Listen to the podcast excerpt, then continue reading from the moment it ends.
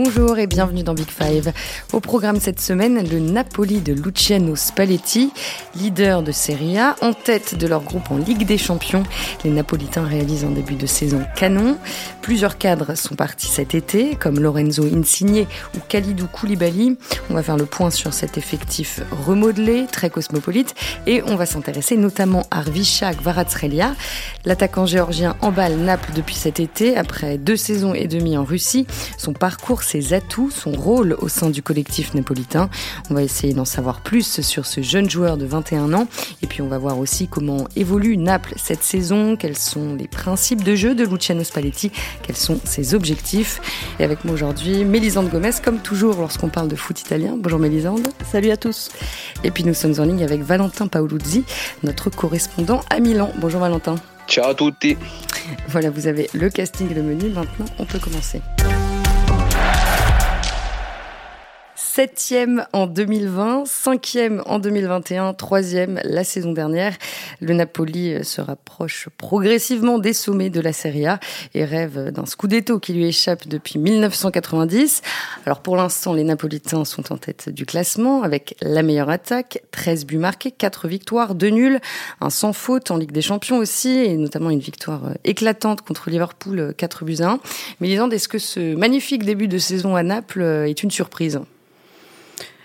Une surprise, peut-être pas, parce que Napoli, c'est quand même un des clubs phares du foot italien depuis un bout de temps. Euh, est-ce qu'on l'attendait quand même aussi efficace, aussi rapidement Et non.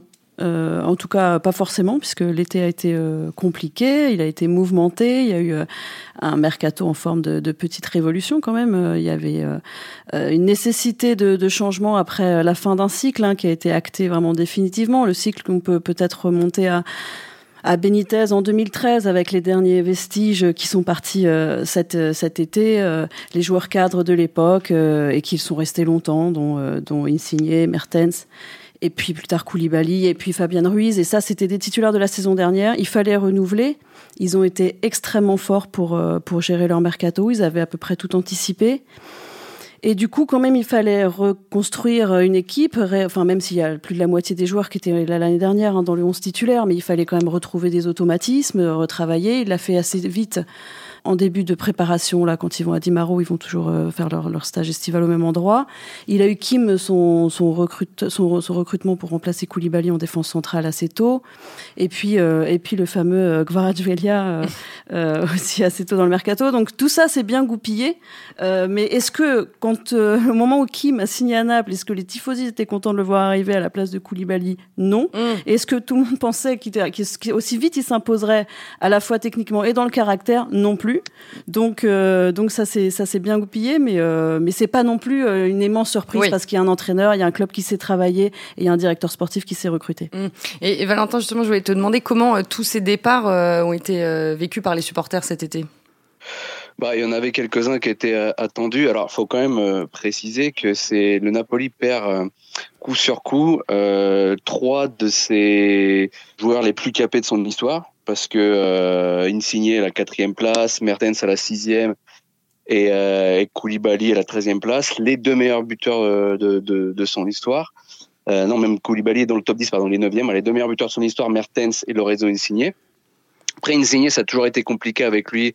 Il y a eu des hauts et des bas, même si c'est le gars du coin, ça n'a jamais totalement matché à 100%. Euh, Mertens, c'était un peu plus difficile euh, pour faire le deuil parce que, euh, ben, paradoxalement, c'est un Belge, mais mais il s'était parfaitement intégré à, la ville, au point d'ailleurs d'appeler son, son fils Chiro, qui est le nom prénom typiquement napolitain. Euh, Koulibaly, ça faisait des années où euh, on sentait de toute façon qu'à bon, un moment ou un autre, il allait partir.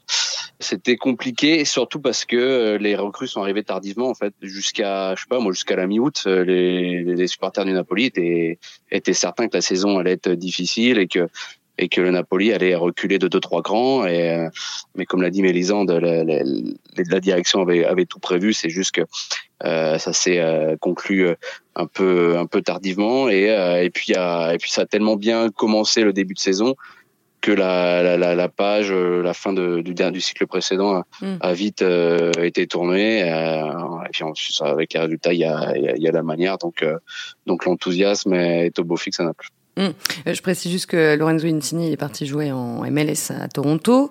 Donc Koulibaly a rejoint Chelsea et Dries Mertens Galatasaray. Donc finalement, le, le vestiaire n'a pas été tant chamboulé que ça? Quand même, c'est vrai, comme le dit Valentin, c'était pas n'importe qui, hein, c'était des joueurs euh, cadres, des joueurs qui ont écrit euh, l'histoire du club, même si euh, c'est pas non plus au niveau de celui qui a écrit l'histoire du club avec un grand H Maradona, mais c'était quand même des, des, joueurs qui ont, qui ont gagné, qui ont rapporté des titres, des coupes d'Italie, qui ont fait rêver un petit peu les, les supporters pendant des années. Mais c'est encore une fois, c'était un changement de style qui était indispensable parce que c'est des joueurs qui sont pas tout jeunes euh, et qu'il fallait repartir sur autre chose. Euh, Koulibaly, euh, lui, pour le coup, c'est pas une question d'âge, mais il fallait à un moment donné bien le vendre parce que sinon il serait, il serait passé à côté d'une d'une belle plus-value. Euh, même chose pour Fabien Ruiz. Euh, voilà, ils avaient raté un petit peu le coche là-dessus d'une belle vente avec Alan à l'époque où le PSG le cherchait. Ancelotti s'était opposé, donc il l'avait gardé. Et puis finalement, c'est un, un, club qui est très bien géré au niveau des comptes. Hein, c'est pas un club qui a des, milliers de dettes et des millions de dettes comme d'autres euh, un peu plus au nord. Et du coup, il, voilà, il fallait vendre ces joueurs-là. Et oui, le, vestiaire a changé un petit peu d'équilibre. Mais il y, a une, continuité, il y a un entraîneur euh, qui, sait gérer ça et, tout s'est bien goupillé aussi. Hein. On pense par exemple, enfin, je pense que Valentin euh, le dira, mais Alex Méry, le gardien, qui était le deuxième gardien derrière Ospina, parce que Ospina est parti. Et, et, vraiment, je pense que personne ne s'attendait à ce qu'il soit numéro un. D'ailleurs, ils ont essayé jusqu'au bout hein, de faire venir Keller Navas. Et il y avait quelques craintes et on se disait mais arrête numéro un euh, c'est compliqué. Il a il a la confiance au fond du saut il a un jeu au pied euh, euh, qui est pas hyper rassurant mm. euh, par rapport au jeu que veut faire l'entraîneur. Et puis finalement ils ont ils l'ont ils l'ont rebooté là pendant l'été. Et il fait un super début de saison. L'impression que c'est un autre joueur. Donc comme si vraiment ce changement cette révolution là avait amené une dynamique nouvelle aussi pour les joueurs qui étaient déjà là. Il y, a, il y a pas que lui hein. Zielinski est en train de faire un début de saison de dingue. Euh, Lobotka c'est devenu le Jorginho du Napoli enfin de, de l'époque Mm. Donc euh, tout, tout, tout, est, tout est positif, quoi. Ouais, euh, en plus, euh, ils ont pris un, une doublure de Meret très intéressante, au cas où Meret se retourne dans ses travers. Ils, ont, ils sont allés chercher Sirigu, euh, qu'on ne présente pas en France, quoi, qui est une valeur sûre. Ils étaient ensemble à l'Euro, les deux, quoi. Et, et oui, ben, il y avait, il y avait déjà une base euh, excellente. Euh, voilà, t'as très bien fait de citer le podcast. Je dirais même c'est c'est même pas le Giorgio, c'est le Pizzaro de, de ouais de Spalletti. Du Napoli. Pizzaro, c'était exactement voilà qui était le, son, son joueur, son chouchou euh, du temps de de de la Roma. Et euh, non, et, c'est très. En fait, le Napoli, ils, ils, improvisent jamais quoi. Vraiment, c'est De Laurentiis a beaucoup de défauts, euh, mais il sait choisir ses hommes, euh, que ce soit ses dirigeants, ses entraîneurs. C'est un club qui, depuis euh, qu'il l'a acquis en 2004, après la faillite, il y a eu trois directeurs sportifs en 18 ans. C'est très rare ça dans le monde du foot. il y a eu alors les coachs, il y en a eu un peu plus, il y en a eu neuf en 17 ans. Donc, euh, je dirais même qu'ils ont presque la fin de cycle, ils ont peut-être même un peu tardé parce que euh, c'est des joueurs qui ont fait de bonnes choses, mais au final, qu'ils n'ont jamais été chercher le titre que le Napoli voulait, c'est-à-dire le, le Scudetto, ils sont pas passés loin, et que ça aurait peut-être mérité du coup de, de, de les de les remercier euh, il, y a, y a, y a un ou deux ans. Ils sont peut-être même été un peu trop reconnaissants de, de ce point de vue-là. Mais euh, voilà, c'est d'un point de vue de la politique économique irréprochable et politique sportive pareil parce que c'est toujours sur du moyen terme, long terme et pas du court terme. C'est vrai que là, on va parler des joueurs actuels, de, du Géorgien qui flambe. Mais euh, c'est ce que dit Valentin, c'est que il a énormément de défauts, De Laurentiis. C'est pas le plus sympathique des présidents, euh, y compris auprès de ses tifosi. Mais c'est quelqu'un qui sait gérer un club de foot. On le voit d'ailleurs parce qu'il a repris Barry, là, euh, et pareil, ça, monte de division à chaque fois. Et qui sait choisir, et qui sait choisir, qui sait travailler, qui sait laisser travailler les gens. Mm. Et, on, parlait des entraîneurs, non, mais c'est vrai que Naples, c'est rare, enfin parce que il en a déjà, il en a eu peu, comme a dit Valentin, et puis des entraîneurs, euh, les Mazzari, les Reya, à chaque fois au bon endroit, au bon moment, euh, Sarri, euh, Ancelotti, tout ça, c'était toujours soit des, des, paris comme Sarri, c'est lui vraiment qui a lancé sa carrière, qui a cru en lui, soit des, des entraîneurs qui étaient là et, et, qui ont fait Benitez notamment, qui ont, qui ont apporté tous quelque chose au club différemment. Et Spalletti, c'est vraiment ça c'est-à-dire euh, quelqu'un qu'on connaît très bien en Italie, qui a toujours cette étiquette de jamais avoir gagné de, de Scudetto. Et qu'on connaît, connaît, assez peu en, club euh, et qui est passé par, euh, par la Roma, le Zénith Saint Pétersbourg. Qui a été révélé à l'Udinese, ensuite il a été à la Roma, il a gagné des coupes, il a jamais gagné de titre. Et ensuite, il est parti au Zénith où là, il a été champion de Russie. Mm. Mais voilà, tactiquement hyper hyper préparé, comme on dit en italien, hyper compétent, donc un gros caractère aussi, quelqu'un d'assez atypique, hein, un personnage un peu atypique.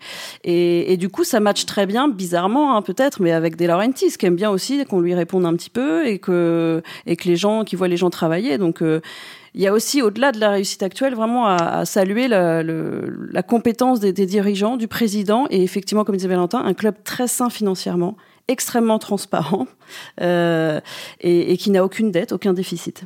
Hmm. Alors, le, on va repartir euh, côté terrain. Euh, le joueur dont on, dont on entend beaucoup parler, c'est donc ce, jeune géorgien qui a un nom assez imprononçable, mais il va falloir que, que, je, que je m'y remette. Donc, c'est Vishak Varatrelia. Donc, il a 21 ans. C'est un international déjà. Euh, et il a marqué euh, 4 buts en 8 matchs cette saison, avec deux passes décisives en prime. Euh, Valentin, il a un parcours assez étonnant, puisqu'il a déjà connu 5 clubs avant d'arriver au Napoli. Ouais, et moi, j'en avais entendu parler déjà l'an passé. Euh, petite anecdote. Euh, j'étais allé interviewer Christian Zaccardo, ancien joueur, ancien défenseur de Serra, champion du monde 2006. Euh, et, du coup, j'avais demandé bah, qu'est-ce que tu deviens et tout. Il me disait bah, je suis un peu le talent scout, euh, etc. Et puis il me sort le nom de ce joueur-là, là, Gvarashoya je me suis dit, ouais, bah, euh, au fond de moi-même, je me suis dit, bah, ouais, bon, il est bien gentil avec son géorgien, quoi, mais, euh, je sais pas d'où, il sort, il va, enfin, euh, bref, vraiment, quoi, tu vois, je, je l'ai pas pris au sérieux presque, quoi. Et puis finalement, il avait, euh, il avait vu juste, et en fait, déjà à l'époque, il avait proposé un peu à quelques clubs italiens, euh, alors, il jouait en Russie à Rubin Kazan, puis après, quand il y a eu le début de la guerre en Ukraine, il a, il a pu se libérer, il est rentré au pays à la Dynamo Batumi. Il a été payé que 10 millions d'euros, parce que quand je dis que, là, vu son début de saison, le rapport qualité-prix risque d'être assez incroyable. Et, euh, et puis, c'est un joueur, euh, un dribbleman euh, dans le bon sens du terme. Euh, je regarde les stats d'ailleurs là, les, deux joueurs qui, euh, dribblent le plus en Serie A cette saison, c'est lui et, et, le premier c'est Nemanja Radonjic. Voilà, que les Marseillais, je sais pas s'ils regrettent ou pas, mais en tout cas Torino, il est en train de très bien se relancer. Et euh, c'est des joueurs qui, comme ça, qui en un contre un, euh, qui manquent en Serie A en fait. Donc ça, ça tape dans l'œil en fait. Mm. Et euh, en bidex, il peut jouer des deux côtés. Et surtout, il y a le physique qui suit parce qu'il fait 1m83, il va au duel, etc. Et, euh, et c'est malheureux à dire. Je dis c'est malheureux parce que c'est un peu euh, du coup, on va se référer à l'état de santé euh, du football italien, enfin des footballeurs italiens. Euh, c'est un joueur qui est bien meilleur que Lorenzo Insigne. On peut déjà le dire en fait qu'il y a un vrai upgrade parce qu'il joue au même poste. Voilà, il est gauche, c'est lui qui le remplace sur le papier. Et il y a un vrai upgrade à ce poste-là euh, pour euh, pour le Napoli. Et euh, alors c'est un joueur donc qui va être l'enfer des commentateurs italiens, ça c'est certain, même européens. Euh, au Scrabble, ça peut être un très bon coup. Euh, après il faudra et après il faudra voir dans la durée. Voilà, est-ce que d'ici quelques semaines, quelques mois, les défenseurs de Serie A, qui sont les plus malins d'Europe malgré tout, auront pas trouvé comment le bloquer et voir comment il réussira à se, réinventer voilà, sur, la, sur la durée. Voilà, ça, c'est la grosse interrogation et on pourra faire un, point d'ici quelques mois parce que là, c'est encore un peu tôt. Valentin, tu le disais, il a signé un contrat de, de 5 ans pour, euh, pour 10 millions d'euros. Euh, et l'an dernier, il avait failli être recruté euh, par la Juve. Oui, alors il y a plein de maintenant et maintenant euh, tout le monde parle et tout le monde l'a proposé partout et tout le monde avait dit qu'il fallait le prendre. Euh, J'ai vu aussi euh, Willy Sagnol qui disait qu'il avait proposé à toute la Ligue 1. Euh, Willy Sagnol qui est le sélectionneur de la Géorgie. C'est quand même un joueur qui, euh, qui il y avait une part de pari. Hein, enfin, encore une fois, on l'a dit, le Napoli est très bon aussi dans, dans le recrutement de recrutement malin à des prix malins, hein, puisqu'on voit aussi euh, le, qu'ils avaient eu le prêt de Zambo l'année dernière euh, à un prix intéressant, que maintenant ils ont d'embellé quasiment euh, gratuitement. Donc tout ça est, est, bien travaillé en amont. Pour l'instant, c'est vrai qu'il est assez impressionnant euh, par ses qualités techniques, comme le disait Valentin. C'est un joueur capable d'éliminer euh, balle au pied, euh, et il n'y en a pas finalement énormément. Qu'elle ait deux pieds indifféremment, c'est assez spectaculaire sa qualité de pied, que ce soit du pied droit ou du pied gauche. Et puis qui, qui ose tout, il n'a pas du tout de, de, de, de peur. voilà, c'est, il aime dribbler, il aime provoquer, il aime essayer d'aller marquer, donc il le fait. Pour l'instant, il faudra voir si le moteur tient. Hein. Jusqu'ici, il a fait qu'un match euh, vraiment plein euh, jusqu'au bout. C'était à Ibrox euh, cette semaine en Ligue des Champions. parce que avant ça, il sortait souvent à la 70e. Alors il y a peut-être une voilà voir comment il va tenir physiquement sur la durée des matchs, sur l'enchaînement des matchs. Mais il est très jeune encore, donc il a tout le loisir de, de progresser, y compris sans le ballon, hein, parce qu'en Italie on fait très attention à ça, à comment on se replace, à comment on va presser, à comment on aide l'équipe à défendre pour l'instant, franchement, ça ressemble à un très très beau coup et, je, je, pense qu'il va, il va faire beaucoup de chemin. Ouais, Willy Sagnol le compare à Franck Ribéry. Est-ce que vous êtes d'accord? Ouais, c'est un peu tôt, quoi. Mais, euh, mais c'est.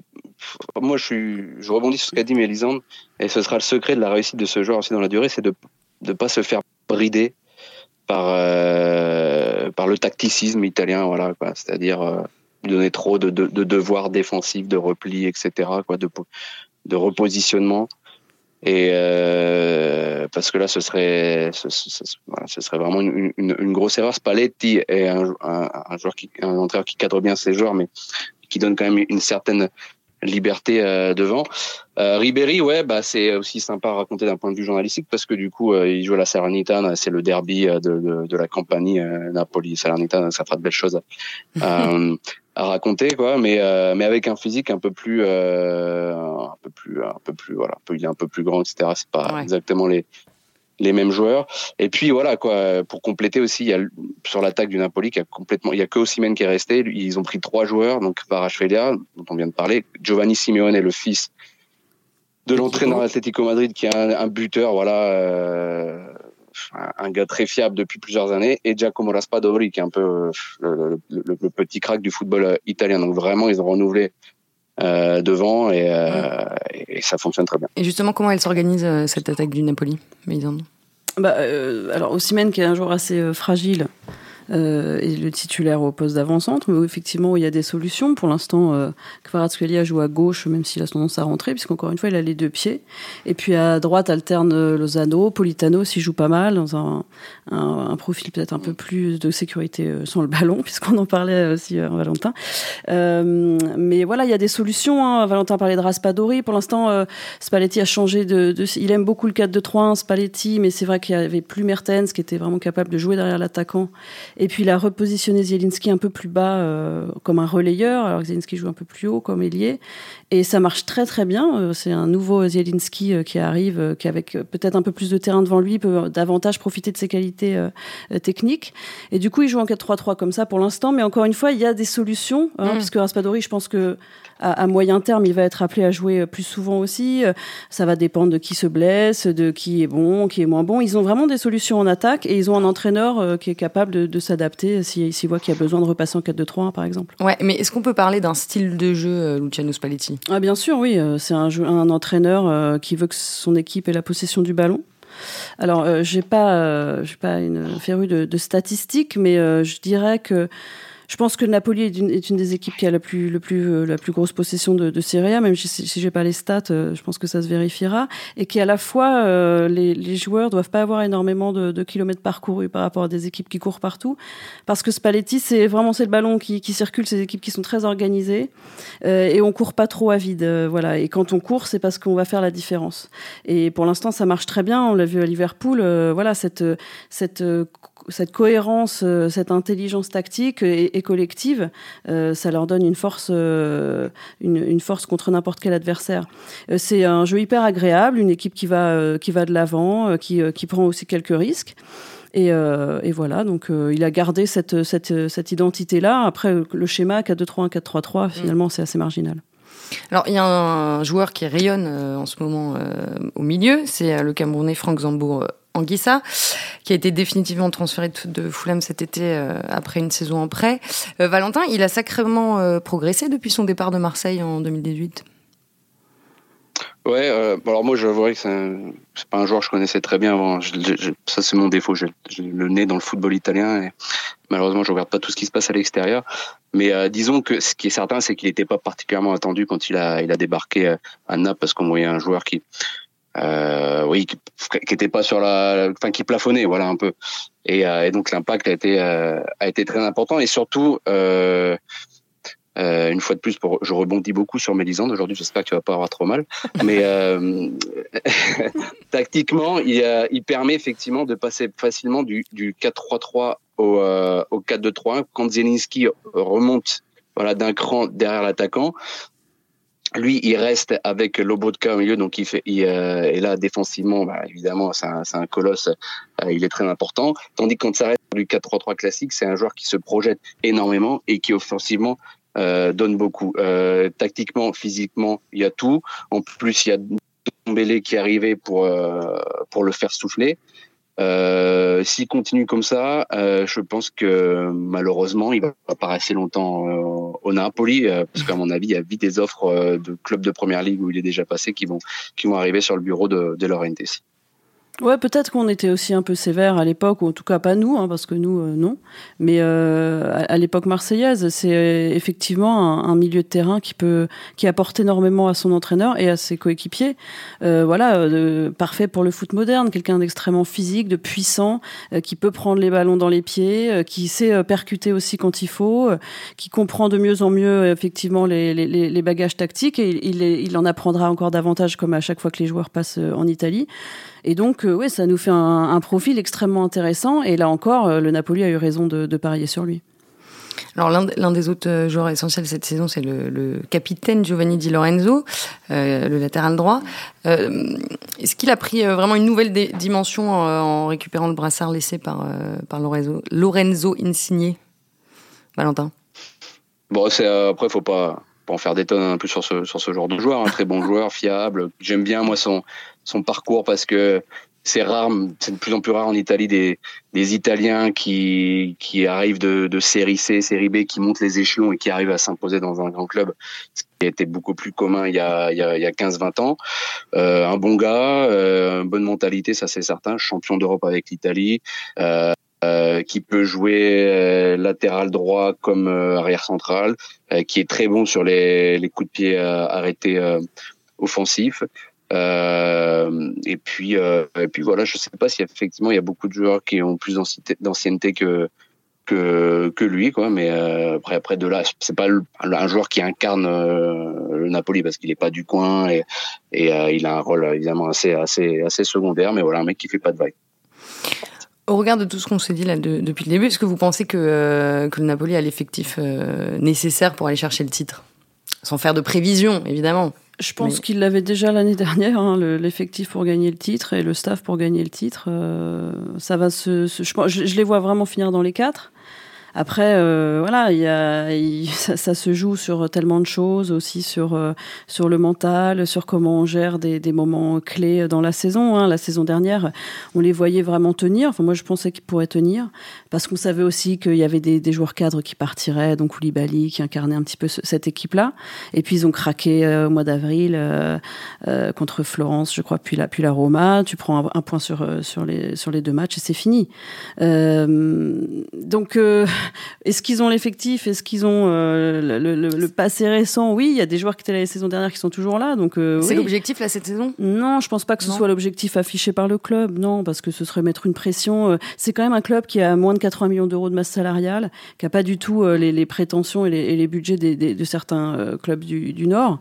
Donc il, voilà, évidemment que tout le monde rêve du titre et c'est normal parce qu'ils vont, ils sont vraiment pas loin depuis un bout de temps maintenant. Il y a eu des saisons ils ont fini deuxième et, ils étaient vraiment euh, peut-être l'équipe la plus séduisante. Donc euh, bien sûr qu'ils ont tout ce qu'il faut. Après, ça se joue sur tellement d'autres choses que c'est difficile à dire. Moi, je les vois vraiment finir euh, sur le podium, ou en tout cas dans les quatre, se qualifier en Ligue des Champions. Pour le titre, bah, on verra un peu plus tard. Valentin? Bah, L'an dernier, il y a eu le facteur de la Coupe d'Afrique, malheureusement, quoi, parce qu'ils ont perdu euh, Anguissa, ils ont perdu Koulibaly. Ozymen, lui, il n'y est pas allé, mais il s'était gravement blessé à la pommette contre l'Inter juste avant la trêve. Et ça, ça, les a quand même bien coupés dans leur élan, même si le, Milan ça avait perdu aussi Kessi et Benassar qui étaient partis à la, à la Coupe d'Afrique. Mais moi, je me méfie parce qu'effectivement, euh, l'an dernier, d'autres saisons, c'est arrivé aussi. C'est un club qui part, euh, qui est souvent bien, bien parti, puis, puis, euh, et puis, puis qui a compté à chaque fois, pas aidé par par l'environnement euh, des, supporters, etc. Faut pas croire, en fait, pas, dans le sens qu'on pense, parce que pas parce que c'est trop bouillant, ils s'enflamment, etc. Non, parfois c'est l'inverse les, vous regardez les affluences du, stade Diego Armando Maradona, parce que c'est le nouveau nom désormais.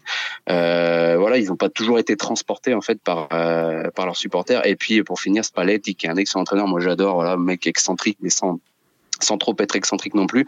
Euh, au bout d'un moment, si tu entraîné la Roma à l'Inter, la Roma par deux fois, et, euh, et que tu jamais euh, remporté le titre, même s'il est jamais il est passé, il pas passé loin deux trois fois, ben c'est qu'il y y a une raison quoi. Il lui manque probablement un, petit quelque chose.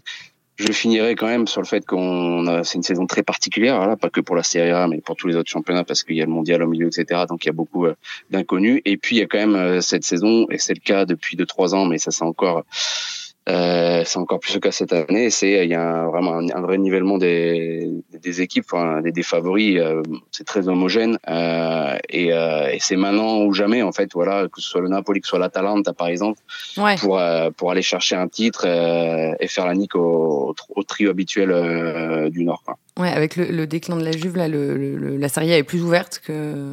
Bah, la Juve, euh, ça fait un bout de temps, mais on parlait justement du renouvellement, du changement de cycle hein, de, du Napoli. Et on voit, euh, c'est vrai que la Juve illustre parfaitement à quel point c'est difficile de, de, de, de tourner la page d'une équipe euh, euh, qui a gagné, ou en tout cas qui a très bien fonctionné, comme c'était le cas à Naples. Bon, à Turin, ils ont vraiment tout gagné.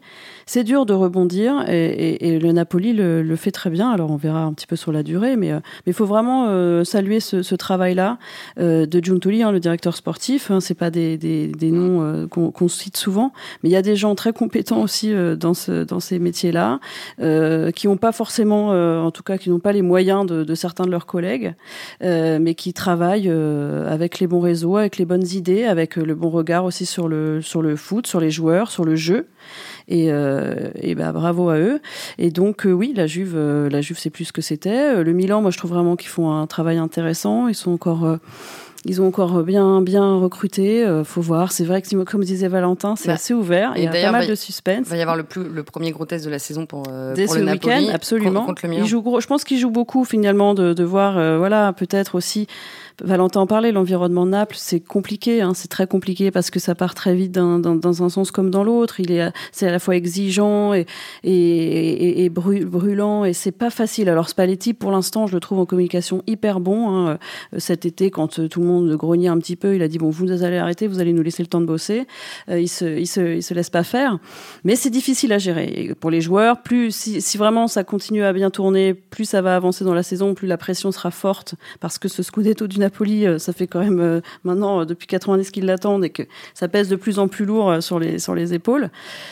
Donc il y a plein de facteurs à, à prendre à prendre en compte, mais mais en tout cas que le Napoli en soit déjà là après un été pareil, eh ben ça veut dire qu'ils ont fait du super boulot. J'ai regardé les, les statistiques du Napoli de De Laurentiis, donc il le récupère en 2004, il arrive en Serie A en 2007. Et donc sur ces euh, 15 saisons-là, le Napoli est euh, quatrième euh, sur le classement de ces 15 saisons Serie A. Voilà, euh, à quelques points de la Roma et derrière la Juve et, euh, et l'Inter, en ayant euh, bien souvent effectivement le cinquième ou le sixième budget de Serie A. Et surtout sur les dix dernières saisons, le Napoli est deuxième. Voilà, c'est le club le plus compétitif après euh, après la Juve. Donc c'est des résultats euh, bien au-dessus euh, euh, de leurs de leurs moyens et, euh, et des fois je me demande si leur demander plus bah, c'est pas être euh, c'est pas être trop exigeant envers eux parce que parce que honnêtement ils font ils font déjà le maximum. Voilà, l'espoir après d'un point de vue journalistique, je pense que Mélisande sera parfaitement d'accord avec moi, c'est de pouvoir raconter un jour un titre du Napoli parce que raconter les titres de la Juve, de l'Inter, du Milan, c'est ce que c'est. On est fait partie d'une génération, euh, voilà, on n'a pas vraiment connu les années Maradona, on arrivé juste après.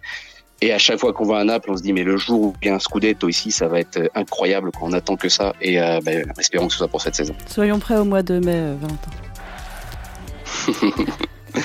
Ouais, d'ici là, j'espère que vous reviendrez dans Big Five. Euh, on va s'arrêter là. Merci beaucoup à tous les deux, Mélisande Gomez et Valentin Paoluzzi. Le prochain match du Napoli, c'est euh, donc euh, contre le Milan, dimanche 18 septembre. Merci aussi à Antoine Bourlon. Et n'oubliez pas que vous pouvez retrouver Big Five sur l'équipe.fr et sur toutes les plateformes de podcast. À très vite.